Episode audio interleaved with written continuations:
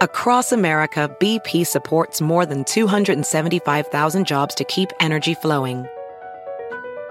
Jobs like building grid scale solar energy in Ohio and producing gas with fewer operational emissions in Texas. It's and, not or.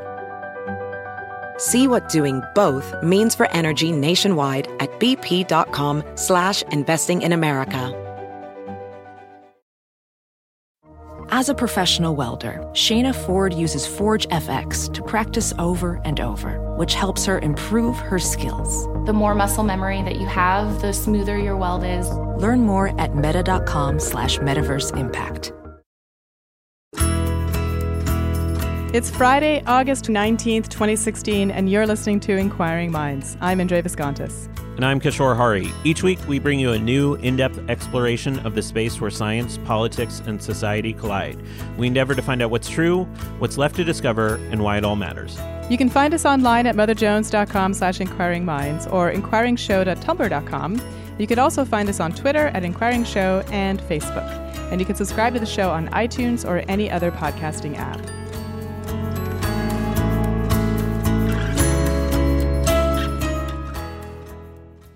Today's episode is brought to you by Magoosh, online test prep for the GRE, GMAT, LSAT, SAT, ACT, TOEFL, and Praxis. It can be hard to find the time and money to prepare for standardized tests. Magoosh offers a better solution affordable and effective test prep that is 100% online. You can log in anytime, anywhere, on your computer, tablet, or phone to study when you want, where you want. Magoosh's complete test prep starts at under $100 and they guarantee you'll improve your score or they'll give you your money back. Go to magoosh.com right now. That's M A G O O S H.com and get 20% off with code MINDS at checkout. When measles broke out at California's Disneyland in 2015, sickening 147 people across seven states, the public outrage against the parents who opted out of vaccines was rampant and merciless. Parents who refuse vaccines are often accused of neglecting their children and putting others' lives at risk. Anti vaxxers are often perceived as undereducated, misinformed, and even dangerous. NYU press author Jennifer Reich's, Calling the Shots, investigates these parents who are actually most likely to be white, college educated, and with an above average family income. This book explores the many parents who don't vaccinate, who can't simply be labeled as alternative thinkers wanting to do things, quote unquote, the natural way. The book is out now, and you can use discount code VAX to save 30% on your order at nyupress.org. My favorite Inquiring Minds episode of the last year has to be the episode that you did with Marah Hardt on sex in the sea. Yeah, that was a fun one. Yeah, and I wanted to, uh, you know, take my turn at the helm of exploring wild sex, as it were. And uh, so I decided if you took C, I might as well take the other third of land mass or of mass on planet Earth and explore sex in the animal kingdom. So this week we have on a special guest, Carin Bondar. She is a biologist, writer, presenter, and just a great old science geek. You can see her on Discovery Channel's Outrageous Acts of Science and Stephen Hawking's Brave New World. Her independent web series Wild Sex was a wildly popular peek into the animal kingdom, which she has now turned into a book on the science behind mating. We had a ranging conversation on all things animal mating from the courtship to the copulation to the aftermath. She also has a forthcoming series called World's Oddest Animal Couples, which is a offbeat take on some of the themes you see in the book. Yeah, the only thing that bums me out about this interview is that I wasn't the one that got to talk to her because I've met Carin and she's a wonderful person. And of course, her work is really excellent. Uh, she proves that you can make science not only fun, but also sexy uh, and in no way demeaning to women, which is totally awesome. Well, I might have demeaned men with our conversation on what we don't know about the female orgasm, but we'll get to that in our interview. So let's take a short break when we be back with my interview with Carin Bondar. if you're looking for a dose of good karma, Check out Crazy Good Turns, a new podcast that celebrates people who do crazy good turns for others. Each episode tells a vivid, moving story about someone who stretched the boundaries of human kindness to help people in need. The most recent episode focuses on former Marine Jake Wood, founder and CEO of Team Rubicon, which gives veterans a renewed sense of purpose by organizing them for disaster relief. Here's a sample of what you'll hear. You know, over the course of 20 days, you know, what became known as Team Rubicon helped thousands of people. You know, we just kind of laughed about the irony of using counterinsurgency tactics to deliver humanitarian aid. Most of it could be repurposed to help people. Check it out at crazygoodturns.org slash minds or search Crazy Good Turns on iTunes or Stitcher. And this episode is brought to you by NYU Press. Sociologist Jennifer Reich is the mother of three children and spent over a decade studying parents who decide not to vaccinate their children and its controversial impacts on public health. Her book, Calling the Shots, brings together the perspectives of these parents as well as pediatricians and policymakers to understand the points of disagreement on what is best for children, communities, and public health. Calling the Shots is now available from NYU Press. Use the promo code VAX for 30% off your order on nyupress.org. You can also follow NYU Press on Twitter and Facebook.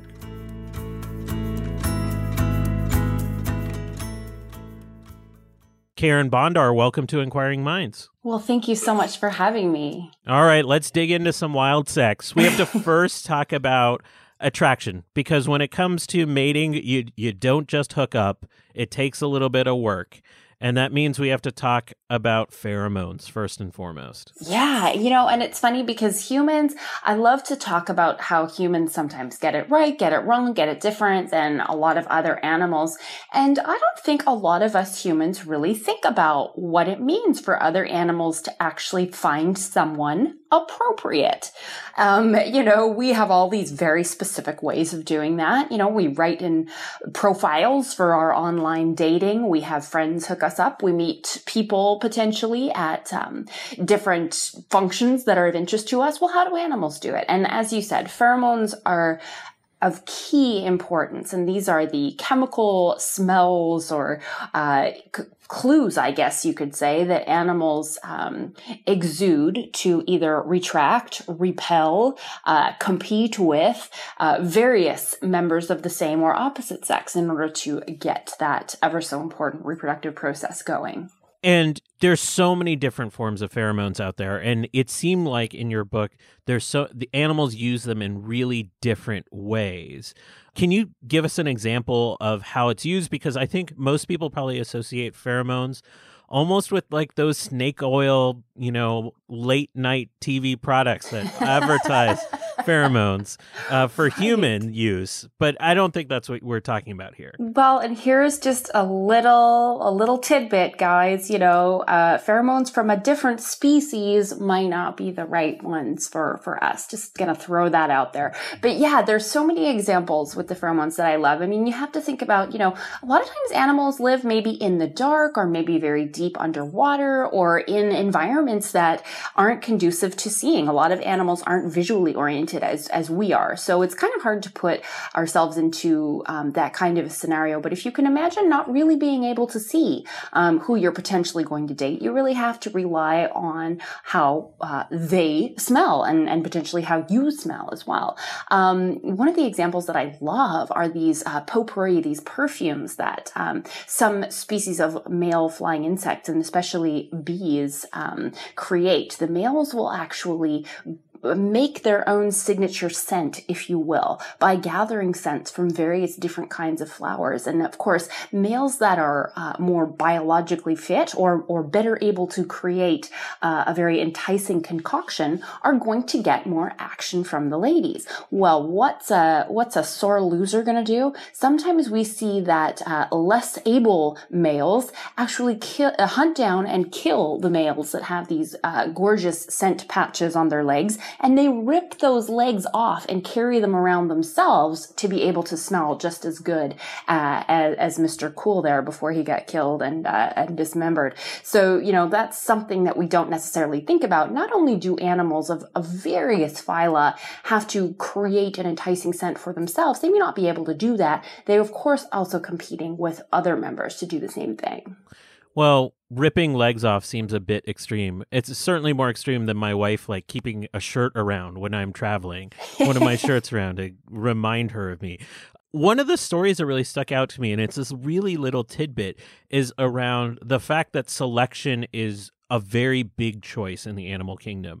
And we have this notion that females are often choosy, but males are pretty much like anytime, anywhere, let's do it. But you kind of dispel that notion in a lot of ways. And one of my favorite things is a story about these orangutans that sort of test males because they have to be really careful because there's certain males that are prone to violence and they will steal a little food from the males just to see if they're going to be the appropriate mate. Yeah, I love this example because it tunes into a couple of things that, that you've alluded to in your question. And first and foremost is something that's gaining a lot more momentum in the research community, and that is the notion of animal personality. Now, for decades and decades, biologists and, and the general public, of course, has been just looking at animals like, oh, there's a group of horses, there's a group of orangutans, and they must behave in such and such a way, and so on and so forth. But it's not like that each and every individual is apt to have their own personality, much in the same way that humans do. And so there are going to be some orangutan males, um, and, and, and any other mammal for that matter, males that are the nice guys, the, the jerks, the jocks, the sensitive ones, the cranky ones, you know, there's all sorts of things. But the story with orangutans is a little more predictable in that you will get, um, some alpha males that are certainly a lot more aggressive than others. So females have actually uh, created this strategy to be able to figure out who they want to mate with. They don't want to necessarily be with someone who's overly aggressive because he could be aggressive towards them, of course, and male orangutans often are, and also towards their children. And so females will go around and sneak a little bit of his food. And, and, and the key part of this is that the females will sneak food that is easy for them to get. Um, something like sneaking a few french fries off your boyfriend's plate. Um, something that's cheap, easy to get, not all that interesting. I'm just testing to see what you're gonna do if I grab a few. And interestingly enough, a lot of the males will either um, condone this behavior. Some, however, will steal them back. Some, however, will have an outright fit and go and smash out on somebody else. So it actually really is an effective way for females to to test the potential temperament of a mate. I want to track back to something you said that the idea of personalities in animals is a a new concept in studying animals. Why is that? Because we've you know, if you talk to any sort of dog lover, they'll tell you about the personality that their dog specifically has. But this idea of personality being pervasive throughout the animal kingdom is new. You know, and, and, it shouldn't be. It's one of those things where you're kind of like, why is this new?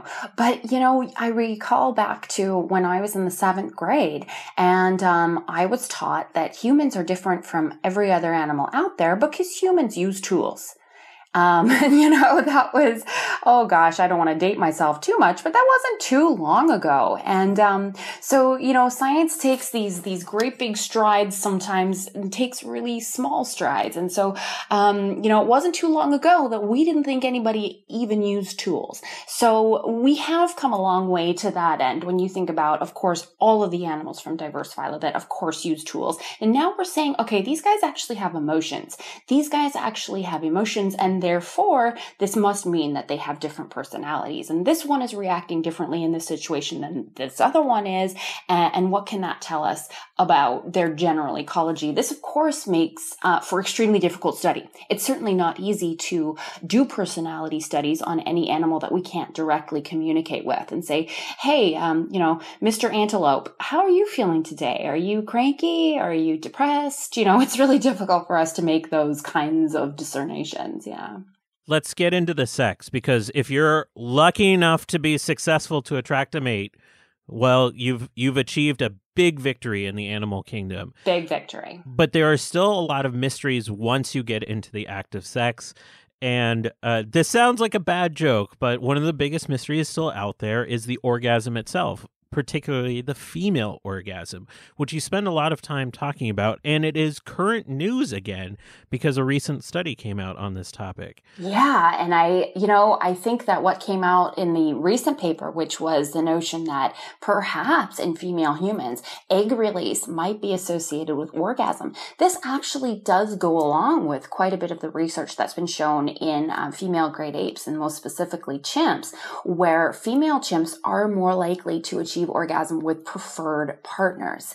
And this goes back to the notion that male and female orgasms are actually completely different. Male orgasms are pretty darn predictable. They're tactile. You can elicit them based on a very predictable set of physical sensations that a male feels.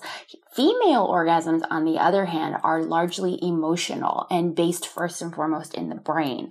Um, so, you know, very different kinds of orgasm. And this is backed up by uh, research from the animal kingdom. And this notion of the current paper that perhaps ovulation um, might be triggered by having an orgasm is really interesting because, again, it tells you that if we're with a preferred partner, we do have that orgasm, we are biologically more likely to increase our fitness fitness because we may be more likely to have an offspring with that particular partner. Now, that's pointing to a particular idea in the field, but uh, let's be frank, there still seems to be a lot of mystery around the female orgasm from an evolutionary perspective, right?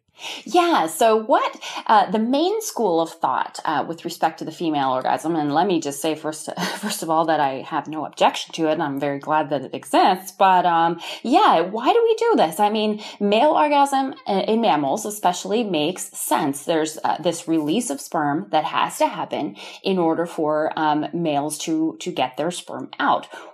Why does such a release have to happen in females? And in very, very few species, if any at all, has it actually ever been proven that uh, orgasm is associated with release of eggs.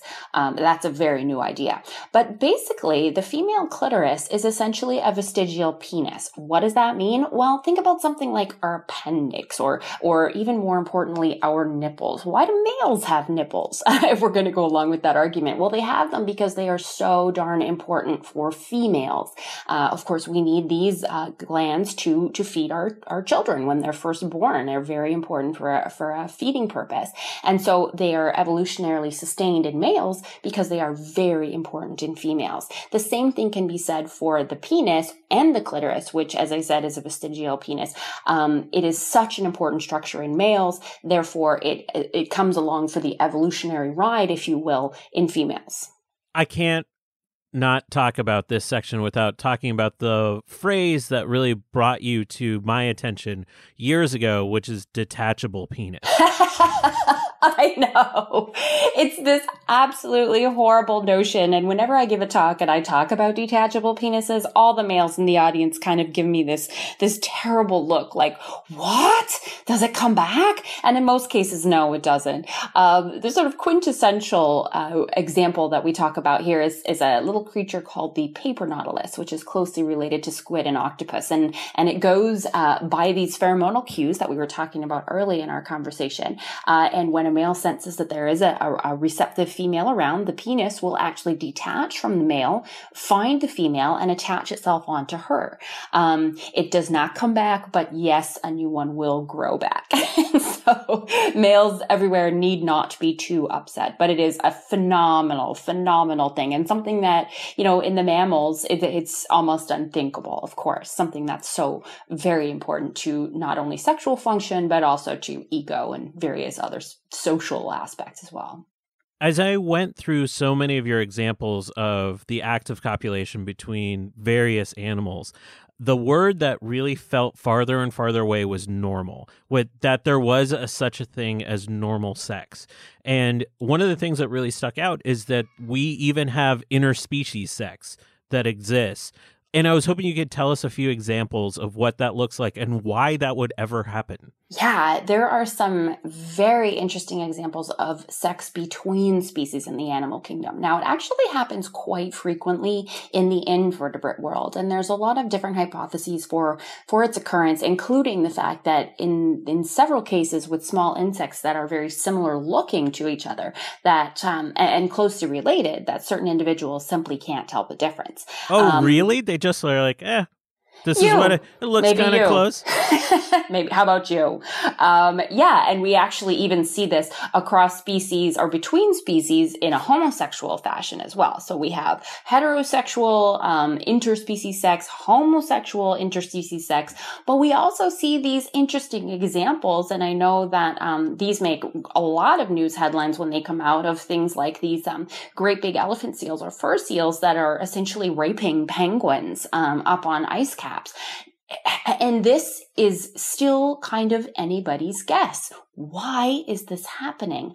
What is going on in the mind of this very intelligent mammal um, as it is trying to have sex with this other animal that is clearly not its species. Well, guess what? We are not the only animal to utilize sex toys, to utilize different kinds uh, of stimulation that don't look, as you said, quote unquote, normal. And, um, this falls along the lines of both interspecies sex and, and also things like um, LGBTQ, which uh, for ages humans have, have sort of used the idea that it's unnatural for two members of the same sex within a species to have sex together. Well, let me tell you, i- i- if you could show me a, a species on this planet that doesn't have some kind of same sex sexual interaction, I will be shocked because I haven't found one yet. Um, so there's just what we call normal just gets flipped on its head in this book. And, and that makes me really happy, actually.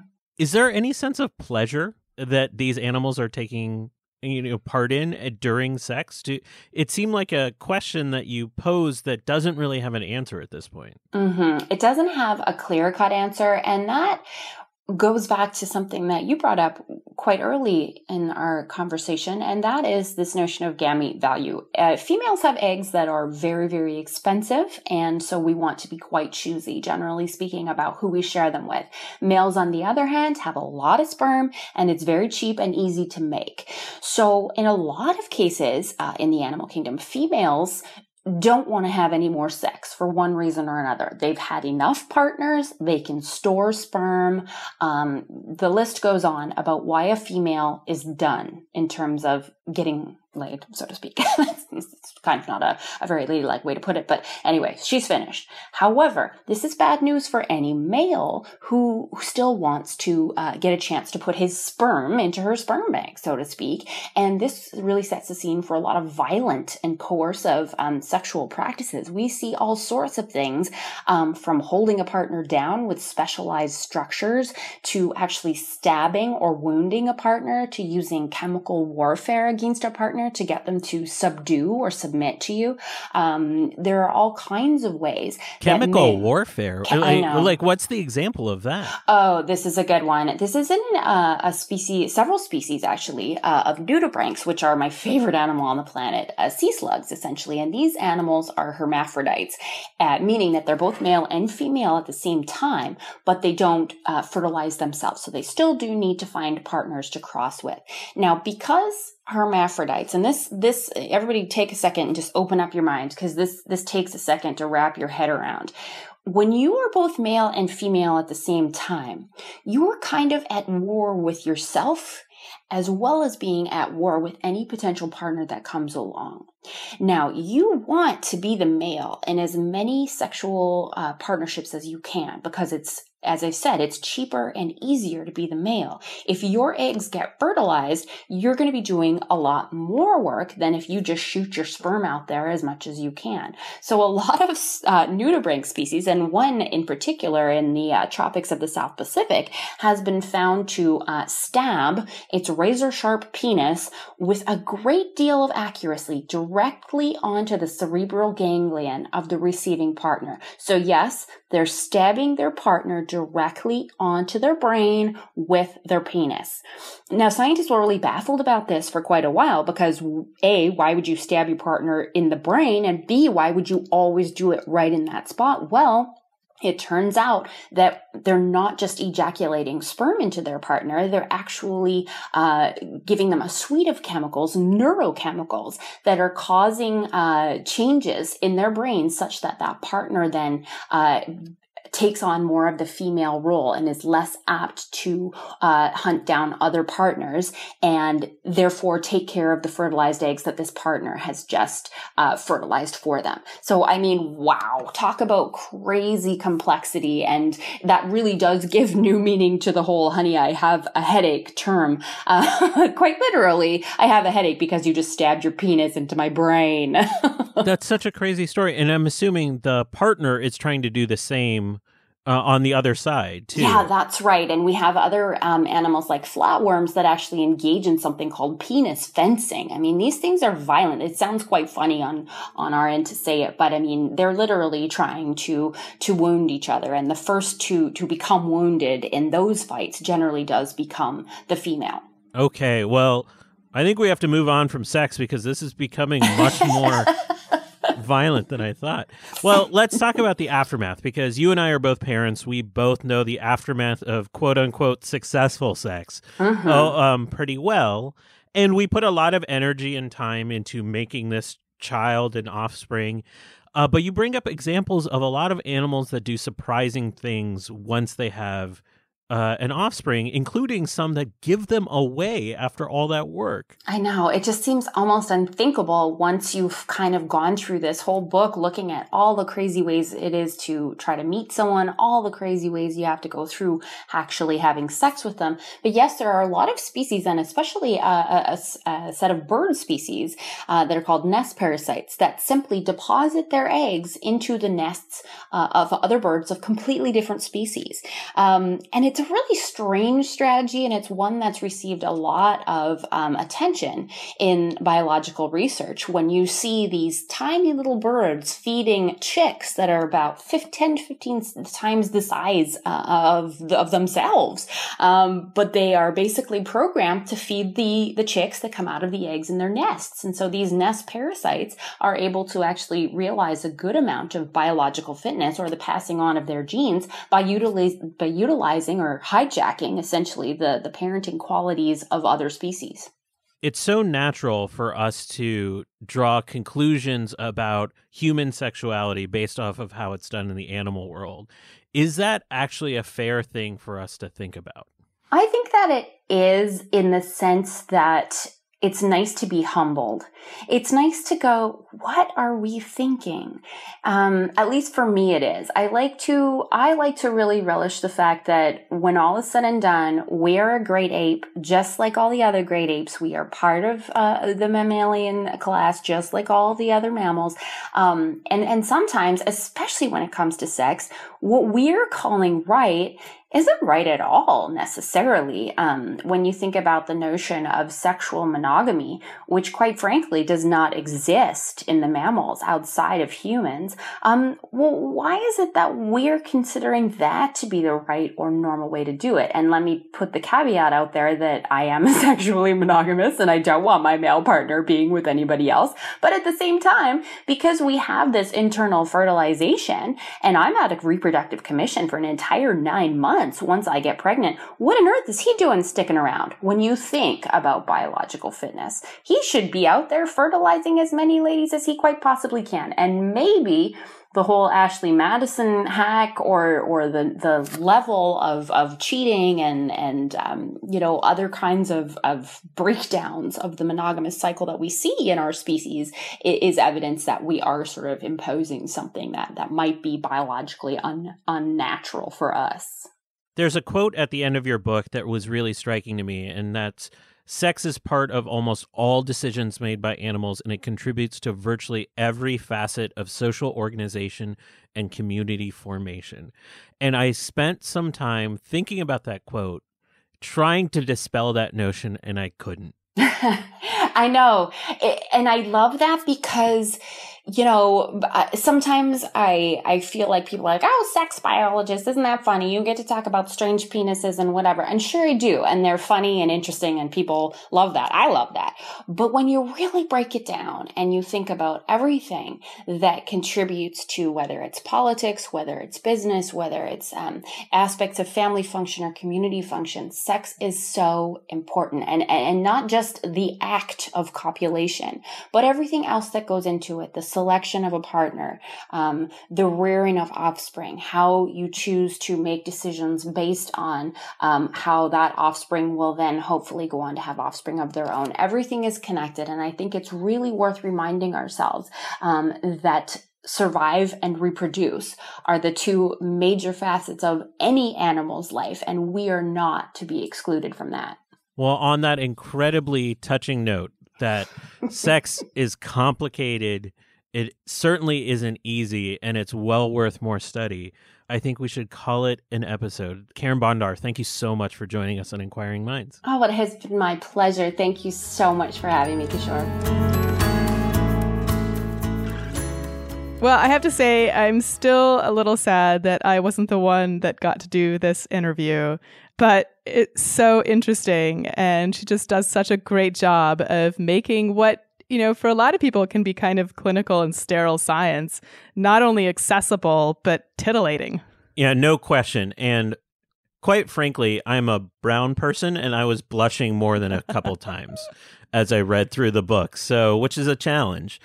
Uh, I have to say, though, I think the real takeaway is that we have this kind of normalized view of what sex and mating looks like in the animal kingdom. And it is couldn't be farther from the truth. When we got to talking about how there's mating across species, sometimes because they couldn't tell the difference, and sometimes, you know, for reasons that we don't understand, it just shows you how insane that world is and how much of a driver uh, that reproductive effect is across every species. And yet, it also talks a little bit about our own taboos. You know, why should we be so surprised about sexual behavior, you know, having all of these different quirks when so many other aspects of behavior we just accept as, oh, yeah, you know, of course the grasshopper jumps, you know, much larger than it would be like us jumping over a skyscraper. Like, that doesn't, you know, that seems normal. But, you know, put the grasshopper in a sexual situation and all of a sudden we're sort of like,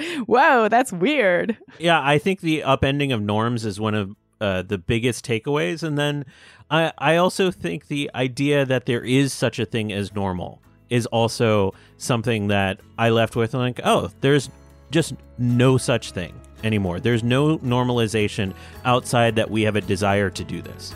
Absolutely. So that's it for another episode. I want to thank you for joining us for this installment of Inquiring Minds. And we'd like to thank our supporters on our Patreon campaign, especially David Noel, Eric Clark, John Kirk, Jordan Millar, Herring Chen, Nick Cadillac, and Sean Johnson. Thank you so much. You can visit our website at inquiringshow.tumblr.com, and you can support us at patreon.com slash inquiringminds. You can also find us on Twitter at Inquiring Show and Facebook, and you can send us comments, feedback, future guest ideas, videos of your favorite animals mating. Please keep it somewhat clean, or anything else you'd like to inquiringminds at climatedesk.org.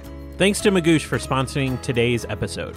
Magoosh's online test prep is the easiest way to prep for the GRE, GMAT, LSAT, SAT, ACT, TOEFL, or Praxis. Magoosh offers top quality lesson videos and practice questions at an affordable price. Go to magoosh.com, that's M A G O O S H.com, right now to get 20% off with code MINDS at checkout. And this episode is brought to you by NYU Press. Sociologist Jennifer Reich is the mother of three children and spent over a decade studying parents who decide not to vaccinate their children and its controversial impacts on public health. Her book, Calling the Shots, brings together the perspectives of these parents as well as pediatricians and policymakers to understand the points of disagreement on what is best for children, communities, and public health. Calling the Shots is now available from NYU Press. Use the promo code VAX for 30% off your order on nyupress.org. You can also follow NYU Press on Twitter and Facebook. And this episode is sponsored by Crazy Good Turns. Crazy Good Turns is a new podcast that celebrates people who do crazy good turns for others. This week, learn about former Marine Jake Wood, founder and CEO of Team Rubicon, which gives veterans a renewed sense of purpose by organizing them for disaster relief. Check it out at crazygoodturns.org slash minds or search Crazy Good Turns on iTunes or any other podcasting app. Inquiring Minds is produced by our wild man, Adam Isaak, in cooperation with the Climate Desk. Our research assistant is Caitlin Smith. Our music is provided by award winning producer Rian Sheehan. And we're your hosts. I'm Indre Viskontas, and you can find me on Twitter at IndreVis. And I'm Kishore Hari at Science Quiche. See you next week.